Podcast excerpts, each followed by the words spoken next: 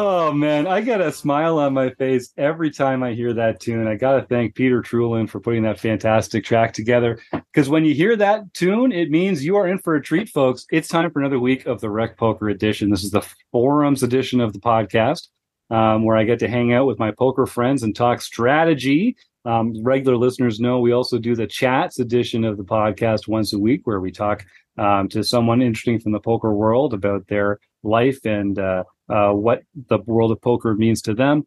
But this is the forums. We're just going to talk some straight strategy. And tonight we've got an awesome hand uh, from Binkley about an online cash hand. But first, I have to tell you, of course, if you don't know what is going on here, this is the Rec Poker podcast. What's Rec Poker, you say? Well, we are a group of enthusiastic amateur poker players. We love the game. We love studying the game. We love helping other people learn the game. We celebrate together. We commiserate together. And we do it all mostly for free at uh, rec.poker. So I'd encourage you, if you've enjoyed the show in the past and you want to see what all the fun is about, head on over to rec.poker right now. All it takes is an email address and a smile to get your free community account. And while they are both mandatory, I think you'll agree it's worth the price of admission.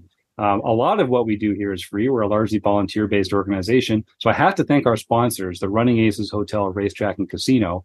I have to thank our premium members um, because we've got more and more of them every week, every month. Um, it's great seeing the community grow here. Uh, uh, one of the perks of being a premium member is you're welcome to come join the show here on uh, Zoom. We do the chats edition on YouTube live on Monday nights, but we have a more intimate uh, uh, group for our uh, forums editions. We record these over Zoom, and premium members are welcome to join it, and I love it when they do.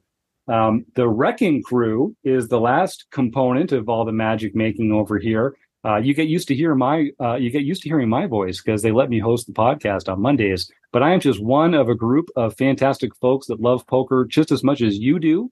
Uh, they are called the Wrecking Crew, and if you want to find out more about the Wrecking Crew, you can go to rec.poker slash crew. You can learn about me. My name's Jim Reid. I'm Bluff Sterini in the home game and at Rec Poker Jim on Twitter. Or you can work at, you can learn about the other members of the Wrecking Crew like Rob Washington, who you're going to meet right here tonight.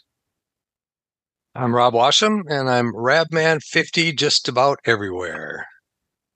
So we've mentioned the sponsors, we've mentioned the premium members, we've mentioned the uh, wrecking crew. All that's left is to dive into the action. So I'm excited. Um, this is going to be a cash hand. We talk about tournament play here a lot, uh, but Eric Gin, who goes by Binkley, another wrecking crew member, is a cash game enthusiast. He plays live, he plays online.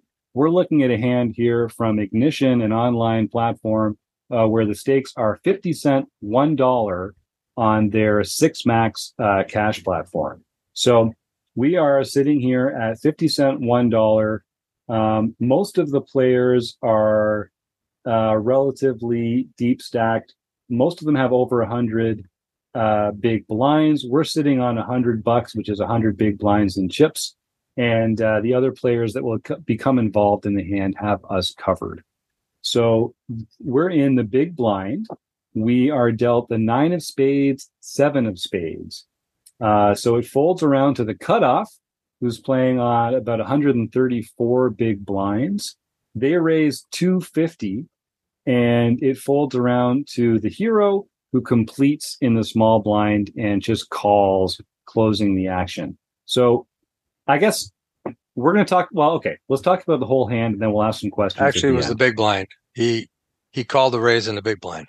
Yes. Oh, sorry. That's what I meant to say. Thank you for the uh, thank you for the correction, Rob. Um, so we got an open from the cutoff to 2.5 big blinds. Our hero calls from the big blind. Uh, the board comes 10 of clubs, three of clubs, five of spades. There's 550 in the pot.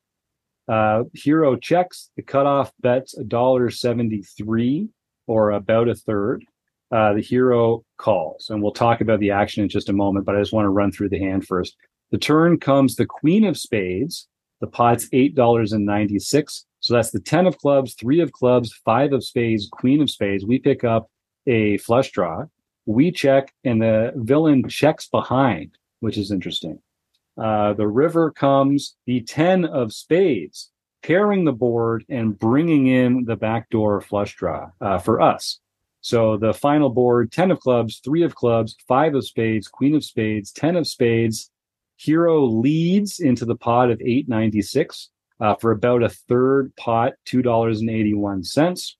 The cutoff raises to $9.88.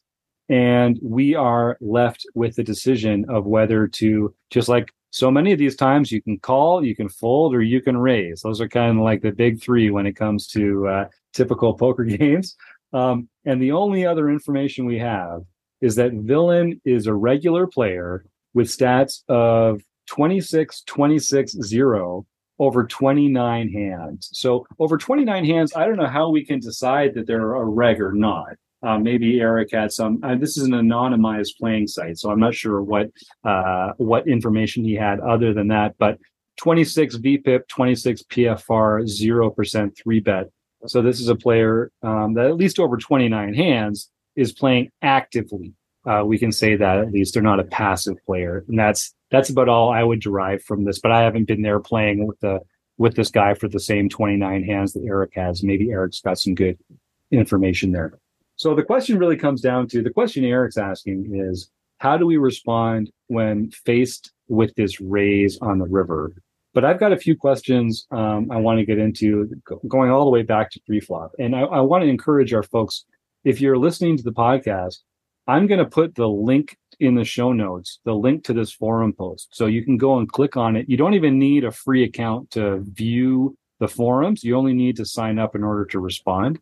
Go check it out because there's some great responses here from five by five, Eric, our own Rabman 50 here. Um, and there's more details in the post than I can really break out over the air here, but we're going to do our best to kind of approximate the conversation and tease out some some interesting information here. I love looking at these cash hands because we talk about tournaments all the time, but it's so much more fun talking about cash hands every once in a while. Maybe I'm just a, degenerate that way, but I, I love it so much. So one of the things that people talk about being a big difference between cash and tournament play is open raise sizing, bet sizing, that kind of thing. In tournaments, you can size down a bit and still leverage a lot of fold equity. You can still um, threaten your opponent's stack and their tournament life with a lot of uh, uh, w- to great effect with smaller sizes. In cash games, when you don't have to worry about busting and going home at the end of the day, sizes tend to get larger. So the one thing that struck me about this is it's six-handed, 100 big blinds deep. Our cutoff opens to 250, which is a 2.5x raise, which is perfectly typical for tournaments. When I see this sizing in cash games, sometimes it it makes me think that maybe this player is a tournament player who's still kind of trying to get uh, a dip a toe into cash. But I understand that, uh, you know, as people are playing more of each, the smaller sizes in cash games are becoming more in vogue. Uh, Rob, you were shaking your head there a little bit. What does that make you think? in six max cash games online, two and a half is a very, very typical opening. Now, if you go to the casino in a one-two game, for instance, mm. one-two cash mm-hmm. game, you know, you're never going to see a two and a half. You're never going to see a five dollar. You know, it's going to be like eight to ten, probably. You know, that's what you're going to open. Your opening sizes are going to be. But I've been finding um, as I play more and more cash online that the two and a half sizing is very, very common, even by those really, really tough players. You know, there's, I've been playing enough that I've got, you know, hundreds of hands on a lot of different players. And a lot of the very tougher ones, um, the better, more successful ones with the best stats, they're opening two and a half. Unless, you know, somebody limps ahead of them and then it sure. changes things, but they're opening two and a half a lot, especially in six max. So one of the main differences between tournaments and cash is uh, in tournaments you kind of pay your rake right at the beginning as part of your buy-in fee, and when you're playing cash, you pay rake every hand that goes to the flop. The the the um, the card room will will take some money out of the pot, and then once it reaches a certain threshold, they'll take some more money out of the pot. So there's an incentive as cash players not to go to as many flops as there would be in tournaments. So not to limp as much, to size up a bit. Like you, it's better for you if your players in the big blind fold than if they call and now you see a flop and the rake the rake gets taken out of the pot. Um, so I think a really good, a really important question is the players in the big blind. How are they feeling about open sizes? Because if they're going to be defending at the same frequency to a 2.5x open as they will to a 4x open, then it definitely makes more sense to be opening to 2.5x because you can still play the range of hands that you'd like to, and you're not actually increasing the chance that they're going to call. Um, I think that that's kind of the the the essence of some of the sizing stuff, uh, particularly pre-flop when it comes to the difference between cash and tournament play. And it doesn't surprise doesn't surprise me that the online games are uh, you know a little more disciplined, a little more rigorous when it comes to uh, the percentages of big blinds and that kind of thing, because the online games tend to be like a more math math focused game. I think whether it's tournament uh, tournaments or or cash. So, uh, Rob, when you're in the big blind, cutoff raises to 2.5. I mean, we're going to have a really wide defending range here. Um, nine seven suited feels like a slam dunk call. You yeah, could even, any, depending on any two suited, pretty much any yeah. two suited, you're going to call with. And, and this is part of the problem with the opening size is that you're you're giving the big blind a fairly trivial decision with a lot of their range, um, which they might but be you, put to a. T- yeah. But you're not worried about that when you're in the cutoff because your range is going to be so much stronger than that range. I mean, when you True. when it comes to the equity buckets that you're going to be looking at, uh, you're going to be so far ahead of everything that he calls with. Now, obviously, it's flop dependent, but in general, um, you don't mind him calling with that wide range. Um, you want him to because you're getting a little bit more money in the pot and uh, you're going to be so far ahead of him uh, when it comes to the flop that uh, you, yeah you invite him you want mm-hmm. him to come along yeah any chance you get to play a, a, a pot in position with range advantage against one or two players you know that's what uh, our our friend sky matsuhashi refers to as a bread and butter spot and that's why opening in late position is such a profitable strategy. You should do it as often as possible because it creates these great scenarios where you're able to take advantage of your opponent's capped range and lack of position. So um, I like what you're saying there, Rob. That makes a lot of sense. Um, I don't want to get too far into the weeds here, but uh, is this the kind of hand that you might occasionally three bet out of the blinds um, if you're having like a polarized three bet uh, three betting range? No, I wouldn't. If if it's a hand that I chose before I started that this is going to be my bluffing hand, maybe. Mm-hmm. But no, uh, typically not. I mean, you're you're going to want to have a polarized three betting range, obviously, um, but this would not be one of them. Doesn't have any blockers. It benefits a lot from seeing a flop. Um, but can you can you give us a couple examples of some other hands that might be better candidates for that that three bet bluff here? Um, you know, hands like ace five suited is a good three bet bluff. Um, obviously you're going to three bet your your kings and your ace kings and your ace queen type hands. I like to I like to three bet with any ace 10 or better.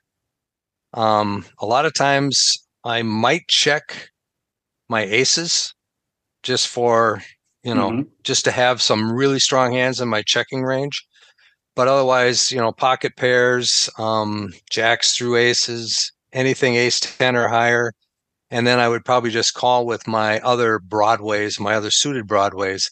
And then I'd throw in a few hands like maybe jack 10 suited as a three bet bluff, maybe ace five suited as a three bet bluff, and then maybe something like ace five offsuit as uh, another bluffing hand. So I've got, you know, some the rest of the hands I want to rest of the hands I want to play, I want to call with because they play so much better post flop. Like all your suited connectors and your your suited hands in general are going to play so much better post flop than they are. Than you don't want to be raised off of them again if you try to bluff with them. Yeah, we've I've got we've got some comments in the chat here uh, from one of our new premium members, Tim. um, who agrees with you, Rob, about the open sizing and how you know the best players online are kind of coming down to that more tournament style size, which makes a lot of sense. And he also suggests Ace Ten as a three bet candidate in spots like this. Um, and says, uh, yeah, when you bet more often, you bring the sizing down a little. Right. Yes. As your range expands, the sizing comes down. And uh, that that that affects not only your pre-flop openings, but also like we're talking about here, your three bets. And that makes that makes perfect sense. I like that as well. Yeah, he's questioning one... my my ace 10 three bet, but that's a very easy hand if you three bet it and get four bet, you can just throw it away.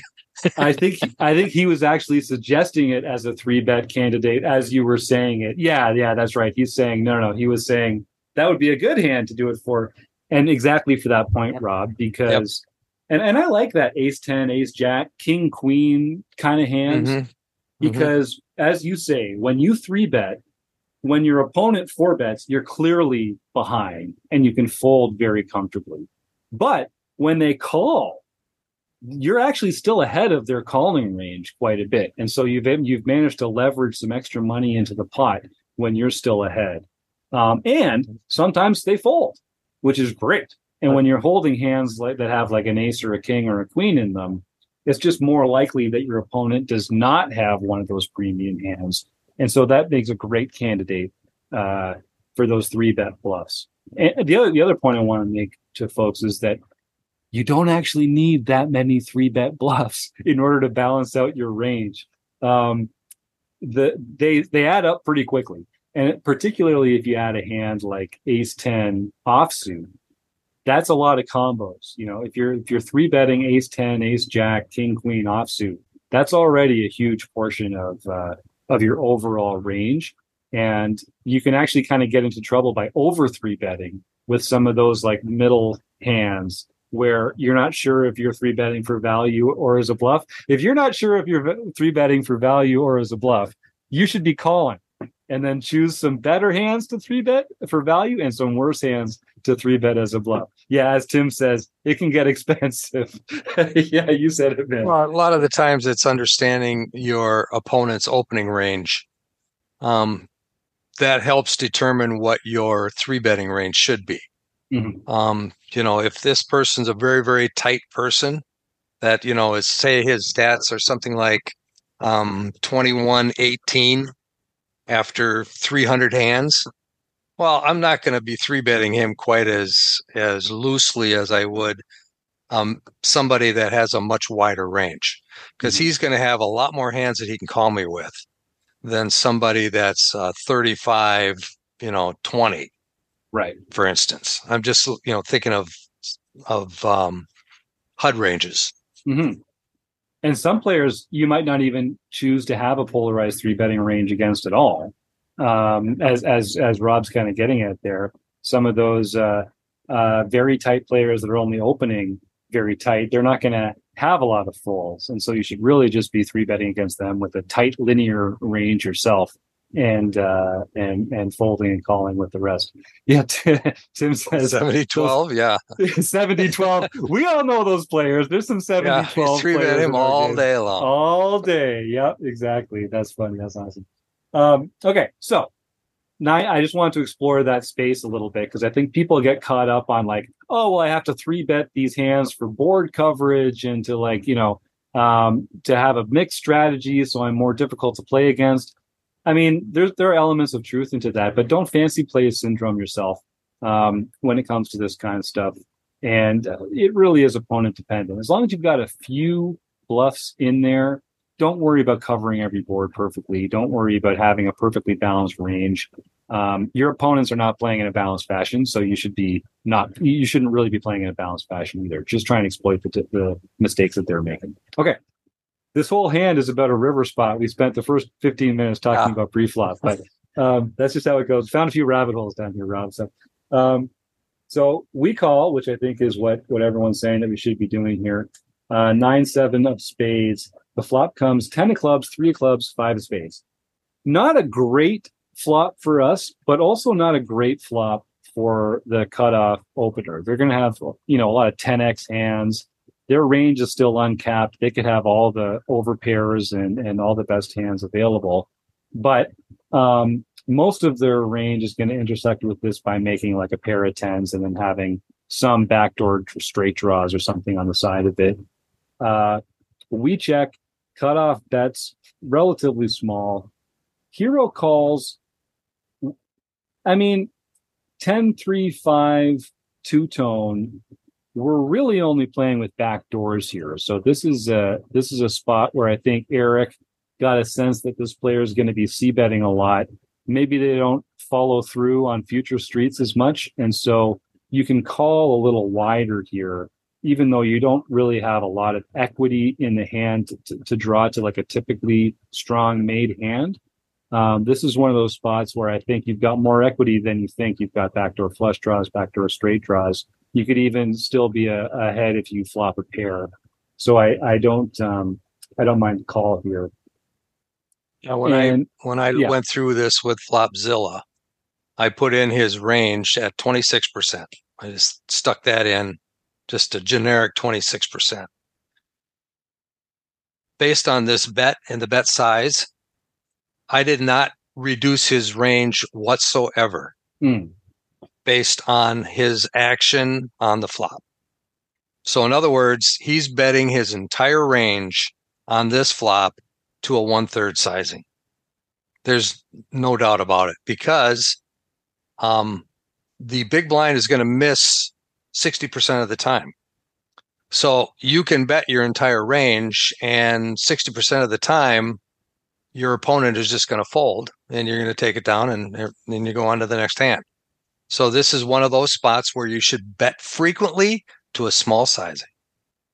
Just like Tim was saying earlier, the, the more often you bet, the smaller that sizing gets. And uh, there are certain boards that you, and I say, I, when I say you, I'm speaking to our cutoff player, who's the open raiser here. Uh, they should be c betting at a high frequency, which means they should be c betting to a small size. Eric knows that, and so he can continue with a pretty wide range of hands here. When the turn comes the queen of spades, we check and our opponent checks behind. And this is exactly the kind of spot that Eric was looking for, where our opponent has now weakened their range by not double barreling on the turn. Um, Rob, I think I'm just going to kind of turn the analysis over to you here because you, in your amazing response to this post here, you opened up Flopzilla and got pretty deep into the hand. Um, when our opponent checks behind, I think intuitively a lot of us feel like that weakens their range. Um, it also kind of removes what does it, it, removes from their range all the hands that they would have taken an aggressive action. And and you use Flopzilla to to find out what those kind of hands are. Can you just tell our folks a little bit that's, about that, that's the key that's the key to this whole hand right here is this check. Um now he's going to bet his entire range on the flop. We know that. He gets called. So now he has a decision to make on the turn. If he has a queen, does he bet? Does he, turn? If he has queen, t- yeah, on the turn. If he 100%. has queen 10, is, is he going to bet with queen 10? 100% he's going to bet. Exactly. So yeah. right now we know that he does not have queen 10 in his range. Now, is he going to continue his aggression if he had gained a flush draw? So if he had two spades, would he have uh, upped his aggression again? Because if now in, he's got a flush draw. And that's one of the things you're looking for when you make that. So when you make that C bet with your range like this, what you're going to mm-hmm. do is you're going to continue on favorable turns. And so Correct. if you do pick up a flush draw, you'd be crazy not to continue that aggression because um, th- that's one of those turns that you were looking for. So I would say yes, they probably would continue betting if they'd picked up the flush. Correct. Correct. Yeah.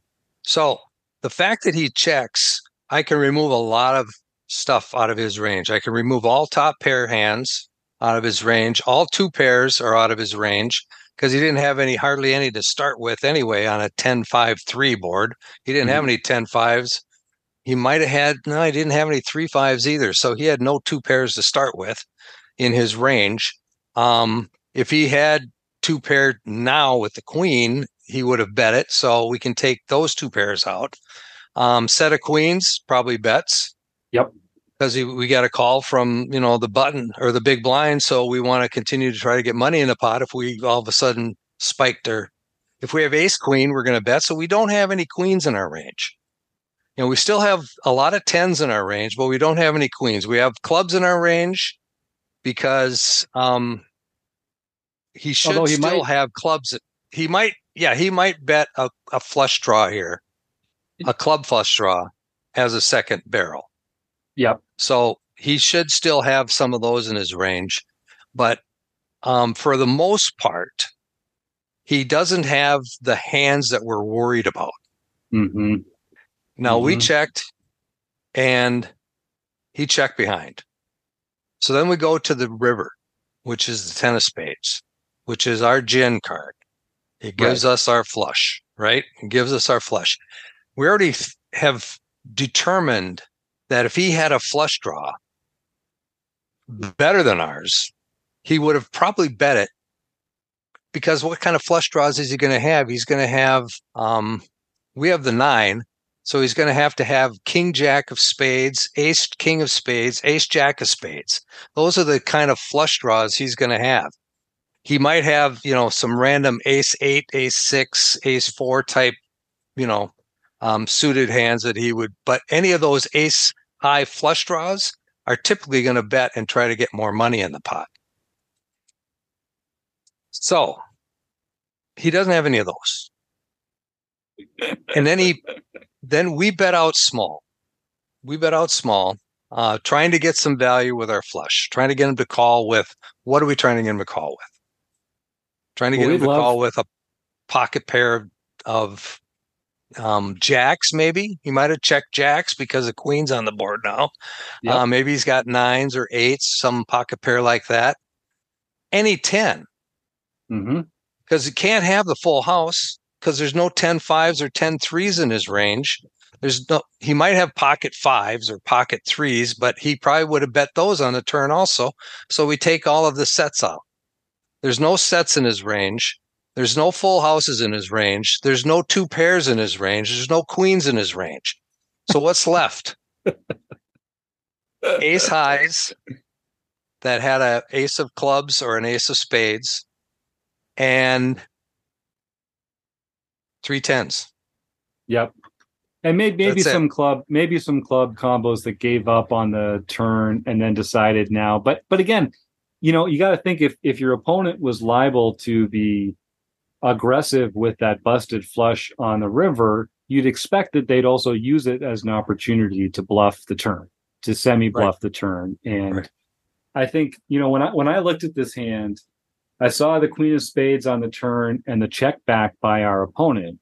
And I thought to myself, well, they just can't have any strong hands here because when you've got 10, 3, 5, queen, two tone, that's just way too wet a, a board to check back your value hands on. There's two straights that could come in, there's two flushes that could come in. It's just, it's a very dynamic hand. Your opponent could have all sorts of pieces of it plus draws.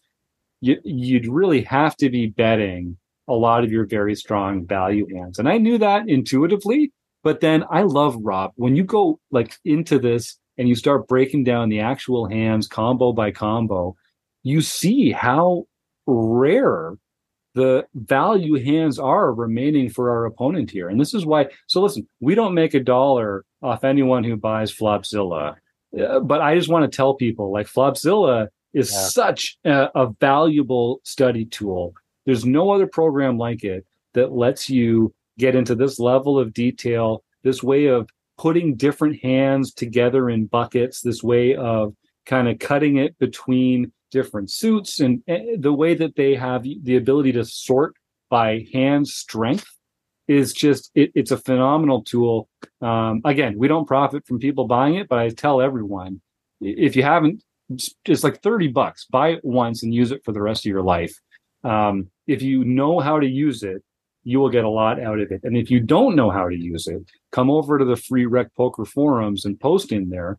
Tons of our Wrecking Crew members have done dozens of videos on how to get the most out of Flopzilla, using it in their analysis. And this way that Rob's using it here is exactly the way that it's meant to be used. And I just can't reinforce that point enough. So um, don't be a Jim. Don't be someone who's just like, oh yeah, you can't have any strong hands there. You do them this way. Be a Rob and go through and actually count the combos that are available to your opponent. Because when you actually go hand by hand through their range, it's hard to do in the abstract. But folks, this is what's going to make you a better poker player. Go and examine their range hand by hand, and you will see they just don't have that many value hands here. So the question is, do they have bluffs as well? So anytime we're in a position like this where we're considering calling a raise, we have to think about are we um, are we ahead of their value hands? Are we uh, uh, do they have enough bluffs, or are we only ever going to be behind their value hands that are making this action? In this case, I think we can eliminate a lot of the value hands that we're behind. Yeah. Yeah. They could be, we'll, we'll find some of the bluffs, some of those busted flush draws, or maybe some busted straight draws or something that could. And I think the real key is that they could have some 10x hands that they are maybe thinly value raising and perhaps improperly thinly value raising. Then if we can beat their thin value, then it does feel like this is coming around to a call. I think I think a hand, um, the the 10x hands that he has, probably should raise. The fact that um, it was a backdoor flush, it mm-hmm. went spade spade. Mm-hmm. Eric called on the on the flop, so he's the the villain is not putting him on the flush. He's not putting him on a flush. He's putting him on a five, or maybe a pocket pair under the tens. You know, that's kind of that's the kind of hands that he's targeting, I think, with his bet. And it wasn't it wasn't a check raise because Eric was out of position. So it was an actual Eric bet out, and which not a donk bet. It's more of a probe because there was no betting. He gave up the betting lead on the on the turn, so it's a That's probe right. bet into the river that Eric put out there from the big blind, and now he's raising. And I'm so positive that he's raising with a 10 there. And he can't have queen 10 and he can't have 10 5 or 10 3. So he can't have a full house. There's no way he can have a full house. And the bluffs in his range, there's still a lot of bluffs in his range. Those ace high hands mm-hmm. with a spade mm-hmm, mm-hmm. could be a bluff because they mm-hmm. weren't they weren't flush draws ever. You know, any ace of spades or king of spades could be a bluffing candidate right here because if he was stuck around with ace king of ace king offsuit with the ace of cl- ace of spades or the king of spades any of those ace combos with the with the ace of spades would have could have stuck around mm-hmm. and and be in here trying to bluff bluff us off um, because they have the nut blocker. That's the yeah. kind of bluffs that you're going to run into, but you're not going to run into any flushes. I mean, if you look at the hands that he could possibly have, I mean, I, I put on, on my Flopzilla, I end up that he has maybe 11% flushes, but it's really, really remote that that that he could have any flushes here at all. He's got 26% of the time he has three of a kind, and 62% of the time he has a ace high hand. So we have 89 per, 88% equity right now with our flush and Eric's wondering what he should do. Should he call or should he raise? Um, so and let's, question let's is, for- if you raise, yeah, if you raise, what do you want to get called by? I, I want to go one step back even and say, you know, we're here. We've got a nine high flush on a paired board. And I think a lot of players might be getting nervous in this spot and thinking, well, I don't have a very high flush. There's a paired board out there. They could have a set listen to what Rob's saying here. You know, they don't. I mean, they might some some micron, uh, some super super tiny percentage of the time, but this is a spot where a lot of recreational players are going to see monsters under the bed and feel like they need to like pot control. Maybe I'll just check call or maybe even check fold, heaven forbid, um, a board like this. Well, there's a paired board. They don't have a very high flush. That don't play scared poker like that. Play against your opponent's entire range. Don't play against just the best hands that they could have, because, um, well, yeah, right, Rob, as you're saying, it's Well, the- just yeah, and the and the key to ranging your opponent and what he ends up to the river with has a lot to do with his range starts really big up here, right? And then it gets narrow and narrow and narrow. We we've already taken the queen tens out of his range. And we've already taken the 10 fives and the 10 threes out of his range. So there is no other there is no other fl- uh, full houses possible.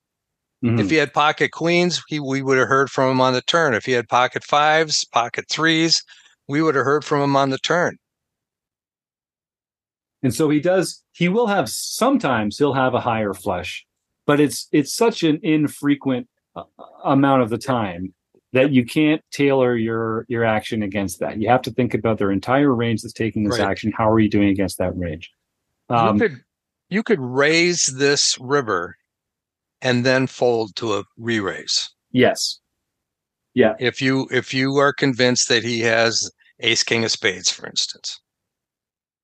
But I still posit that he would have bet the ace king of spades Mm, on the turn. on the turn.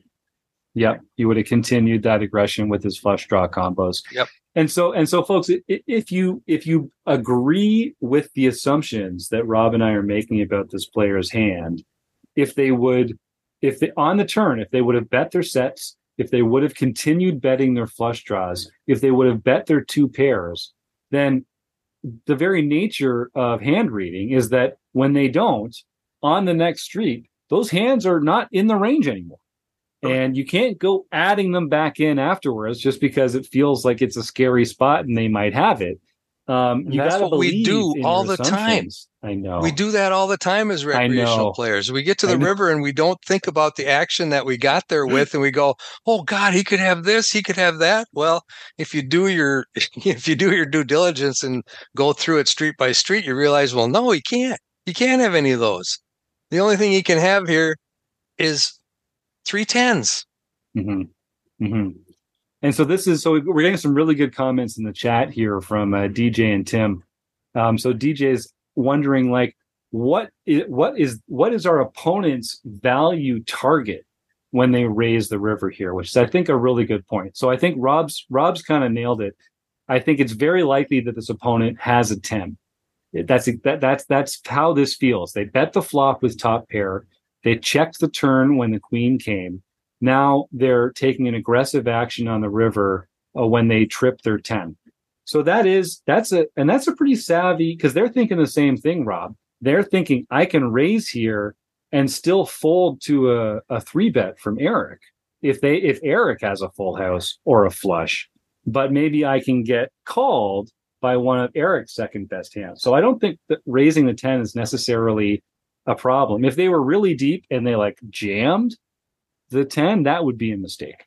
But giving themselves the opportunity to raise fold, uh, I don't I don't see that being a big problem. Um, There's a lot the of hands question that is- Eric Eric could call with here. Um, any queen. Eric could have a bunch Yes, of queen jack, queen jack type hands that would have checked the turn, hoping to get a bet out of the aggressor.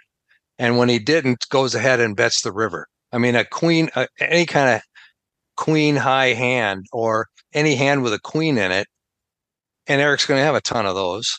Um, could be betting here, and he'd be ahead of with his tens. So there is a Mhm. lot of value that he can get by raising with his tens.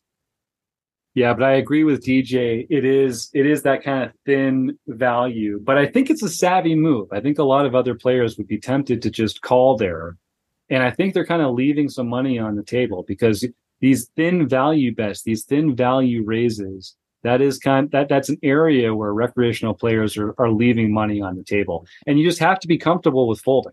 You have to be comfortable with folding when they don't call, when they come back over the top they have to find their own range to be stronger than your thin value. Um, and so, and I, I, that's what that's what Eric's getting at here. So Eric's now thinking, okay, I can't fold because I'm too high in my distribution and my opponent doesn't have enough value hands um, for me to be behind here. And there's a there's a good point from Chris Jones in the post here too. He says uh, we're beat some of the time here, but we bet so small on the river that there's a significant amount of 10x value that we beat. And he says I'm just always calling here, especially in a cash game. But I like that Eric's because Eric's response is should then should we then three bet to try and extract more value? And I think that would be that would be a, a problem because for the same reason it's hard to find a hand that your opponent will call with that's still behind your nine high flush. So maybe if you like knew they would call with a 10, but I think you're you're they're they're probably going to be savvy enough to fold when they raise your uh, river bet with a 10 and then you re-raise on top of it. So it, it feels to me like the call was the right play uh, for Eric. And I think you were saying, Rob, that that kind of bears out in the um, in your analysis. Yep. Yep. And the um, interesting thing is I have for ace 10, ace 10 suited, there's two combos, the diamonds mm-hmm. and the hearts. We mm-hmm. don't have any of the the clubs and the spades are obviously not there because there's a ten of clubs and a ten of spades on the board. Yep. So the ace tens, there's only two combos of those, and the king tens, there's only two combos, and the jack tens, there are only two combos of the suited variety. Yeah, I guess and they could be six, opening. Yeah, sorry, you were going to say. Then there's six combos of ace ten off, king ten off, and jack ten off, because again, there's you know two tens on the board. So those are the hands that we're up against. So there's a two, four, six, 18. So there's 24 combinations of hands that have tens in them. That's a lot. And that's really the biggest um, biggest hand. There's a lot of ace high hands, so there's mm-hmm. a lot mm-hmm. more ace high hands with with no 10 um, with a with a spade potential or a club. Yeah, so I think um, I love these comments in the chat here. We're getting some uh, from Tim here as well. Uh, it gives you that unconscious confidence over time. Yeah, exactly. You know, thinking about this stuff and being being immersed in it, uh, uh getting these reps. I think that that is the that is the goal to sort of uh, attain that unconscious or subconscious uh, competence over time. I think that's right. Um, and I, when I first when I we first started talking about this hand, I also felt like the the raise on the river felt a little spazzy, like maybe they're self owning themselves, like like Tim mentions here. But I I do think we also have some queens, we also have some tens, maybe worse tens that could call. And if we're deep enough, and these players are, that they can that they can get away from uh from a rejam, then I, I, actually I don't think it's it's as spazzy as I did originally. I think it's actually um, pretty pretty savvy thin value, although it is you know it's it's higher variance and it's uh, and it's risky. Yeah, but if you if you think of the way the hand is played out, um, again, he's not giving a lot of credit to um, Eric having a flush. Yeah, because it's the back door. It's the back door. Yeah. Uh, what is he calling with on the on the flop that gets there with a flush on on the river? So he's looking more like hands that are queens. You know, any queen hand, any hand that Eric has that has a queen in it could be betting out on this river. And the way the way it played out, he could be betting with uh, you know, pocket nines, pocket eights, pocket sevens, pocket sixes for that matter. You know, mm-hmm. any of those pocket pairs could be there. Um, now he's not going to get value from those; those are going to fold. So he's only going to get value from those queen hands, those hands that have a queen in them. Yeah. So I wonder. It's so villain dependent. You know, Eric makes the argument here that if we if we do three bet the river, we can get called by some of those better um, trip hands like Ace ten, King ten. Uh, I think that's true and I guess, you know, according to your analysis, Rob, like that's pretty much the top of their range here. Like I guess they have some of those bigger flushes, but not a lot of them. And um maybe yeah, maybe that I don't know. I, at first I was thinking that if that calling was the right play because if we if we three bet the river, we're really not targeting the right part of their range, but maybe it's exactly the right part of their range to be targeting those those trips. But do they pay Yeah, off? could get- That's the question. Do they pay off? Because Well, your move looks thing. really strong now. Like your move you looks don't right you don't necessarily know if they will pay you off but you'll never find out if you don't try yeah. That's you know true. they never will pay you off if you never raise so um if you could raise to an amount that you feel comfortable folding if they go over the top of you then that would be you could do that i could i could see doing that Yeah. that you have to be confident though that your read is exactly what it is Mhm. and you don't know sitting at the table it's so much different when when it's happening right in front of you and you've got like 40 seconds to make a decision of what you're going to do Oh, so little time. You're not- Yeah. it's very very difficult to run all these combinations in your head and understand that hey you're way ahead of his entire range um and that's what i think uh tim mentioned that speed is what gets Mhm. us the Mhm. speed of the when you have to evaluate this. If you're sitting at a live poker table, you have all the time in the world. You can sit there and think about all of this stuff. Yep. Go back through the hand and say, okay, could he have this? Could he have this? Could he have this? No, he doesn't have any of that crap. I'm going to raise. Mhm. Well, here you're online and you got like 30 seconds and, um, you know, things are happening pretty fast. So I don't blame anybody at all right here if they didn't rage, raise and just called. Yeah. That, that wouldn't blame anybody at all for doing that. It's so funny. Tim Tim and I were actually just talking earlier today about this about this exact scenario. How you know you're used to playing online, you're used to making quick decisions, and you you you can't go all the way through the decision tree here and look at all those combos in the 30 seconds plus time plus 10 second time bank that you have. Um, and what that means is that you you're more of a Jim. You're more of a oh, I think he folded most of his big hands, but you don't have a chance to be a Rob. And again, I just want to encourage people to be a Rob anytime you can and take that kind of like methodical approach. And and this is why it's important to do this stuff between hands, between sessions. Using you're not pulling Flopzilla out at the table anyway, but the more you can uh, do this in between sessions, do this in the lab off the felt, you're going to create in your mind a better approximation of, of what these what these correct answers are of what the decision tree is um, and you'll give yourself a better chance of just kind of naturally having that inclination or, or, or something close to the answer in real time um, while you're playing. Uh, another comment from dj here talking about how getting inside the head of the opponent is is a crucial part of this. I think you really do need to think about what is my opponent value targeting? What is my opponent bluff targeting? What are they trying to achieve with the bet sizing that they've chosen here? And then, and then be a Rob. Let that influence the hands that you remove from their range. And once you remove those hands from their range, uh, you you just cannot add them add them back in. Um, yeah, and and uh, you know, DJ and, and Tim are both talking about this in in the chat here. I mean, it, it's a challenge. It's a challenge online because you have so little time, but you have perfect data from your HUD.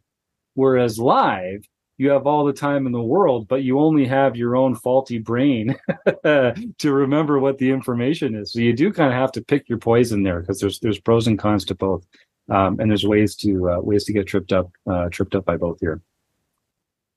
I mean, think this is a really good conversation, Rob. Is there anything that we should mention Well, we about could that we we, could share the actual results of the hand. Please- please 'cause He do. did he did come in at the end and saying he he kind of came to the conclusion himself that uh, he he said I'm th- my thinking was that I lose to full houses and better flushes. Uh, value target was only trips, and that seemed too thin in the moment.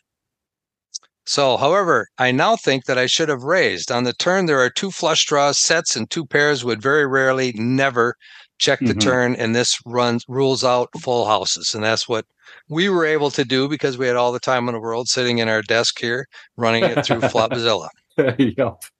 Uh, picking up the extra equity of the backdoor flush draw, villain likely tur- bets the turn. And again, that's what we talked about. This is the stuff that we're verifying with our Flopzilla work. So making the our backdoor flush makes the strength of a hand a bit hidden. We have a lot of 10x that could take the same line. Um, villain could call a river and three bet with their stronger trips. As it turned out, the cutoff had ace 10 of diamonds. Mm-hmm. So he had ace 10 suited. And if you look at my, if you go onto the uh, forums and look at the results, I posted the final, um, the final um, range of our opponent. Ace 10 of diamonds is right there. Yep. So we had it, we had, we had it, we got it the whole way.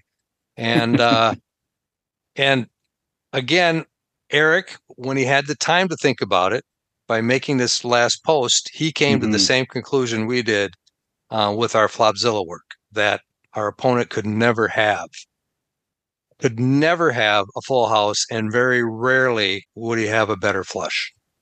Yep, I love it. So, a few thoughts just before we close out the episode. Um, I like this comment from Tim in the chat. Does Hat Guy look like a bluffer? that's my analysis live. yeah, that's right. I mean, when we are live, we we don't have limits. We don't have access to the same kind of information. So you do have to make some of those generalizations, those live tells. Um, I think that's true. Uh, this is so everyone, if you're listening to this, like I say, go buy Flopzilla. Um, all, all of my coaching clients, I tell them the same thing. Now that you've bought Flopzilla, here's some free advice. Go to YouTube and look up Smart Poker Study. This is Sky Matsuhashi's free video uh, series. He's got a number of great video playlists there. The one in particular that you're looking for is called 66 Days of Hand Reading. If you're a regular listener, you know I talked about this before. It's, it's a series of videos where Sky uses Flopzilla to go street by street through various hands and uh, you can learn how to make assumptions about players, how to use the tools that Flopzilla uh, makes available to become a better hand reader, to be a more precise uh, hand reader.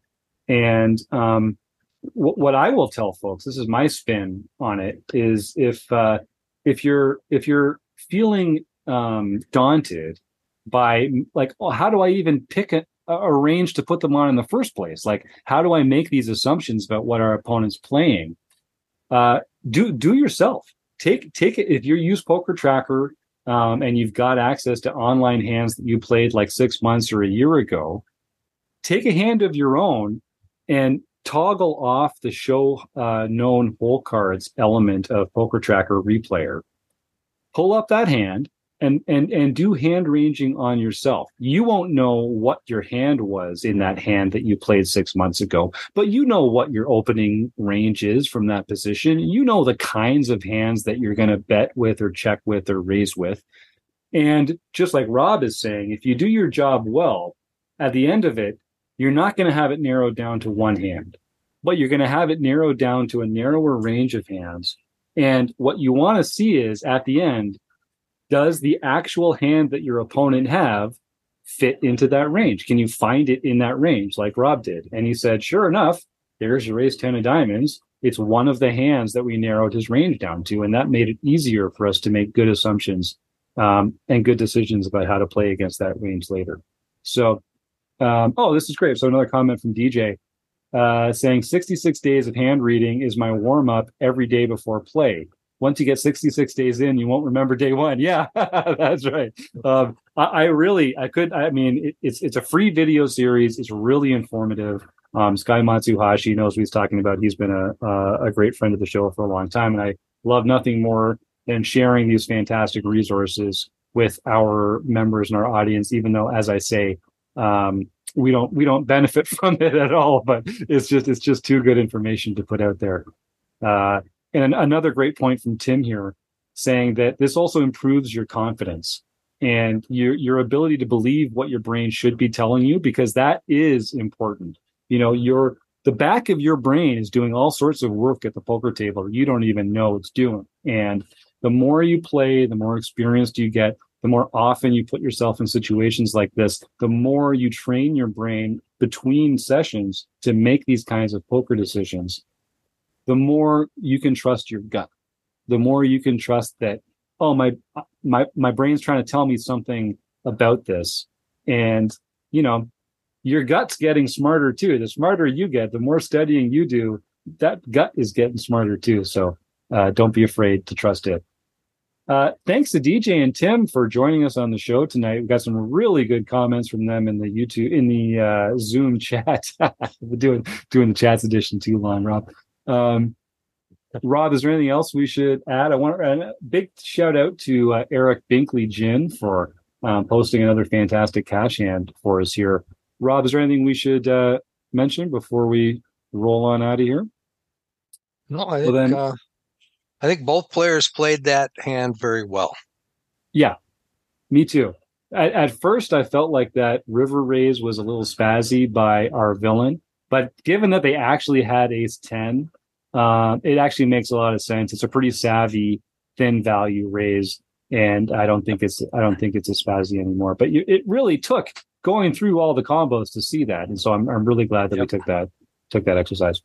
Uh, well, yeah, thanks to DJ and Tim, thanks to Eric, uh, thanks to Rob Washam for being the talent tonight, um, and of course, thanks to the Running Aces Hotel Racetrack Casino um, and Racetrack, Hotel, and Casino. Thank you, Running Aces, and thank you, the listeners. Uh, we'll see you again next week. Have a great week, everybody. Thanks again.